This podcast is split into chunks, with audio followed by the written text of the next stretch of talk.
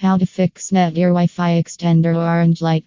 Netgear Wi-Fi extender is a wireless repeater and it is used to extend the range of wireless LAN local area network.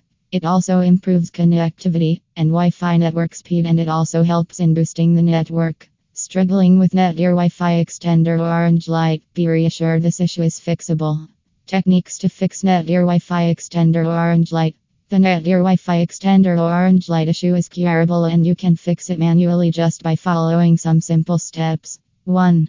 Reboot the Netgear router. Firstly, disconnect the Netgear router from the existing modem. Then turn the router off and take out the plug from the wall outlet. Wait for 4 to 5 seconds and plug back the router in the power socket and turn it on. After that, also connect your router and the modem. 2. Reset the Wi-Fi router. Search for the reset button on the Netgear Wi-Fi extender. Then press the reset button carefully with the help of an oil pin. After that, let the device restore to the default mode.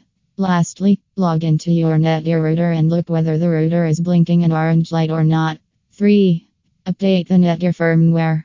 Turn your computer on and open the web browser on it. Then enter the default address of your Netgear router and click on enter. And you will jump into the Netgear router administrative page. Then enter the username and password and tap on the login option.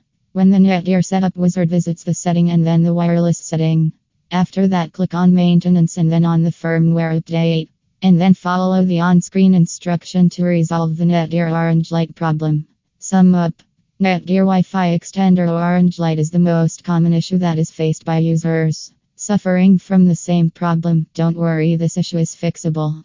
Simply follow the above-mentioned methods to get rid of this Netgear Wi-Fi extender orange light issue.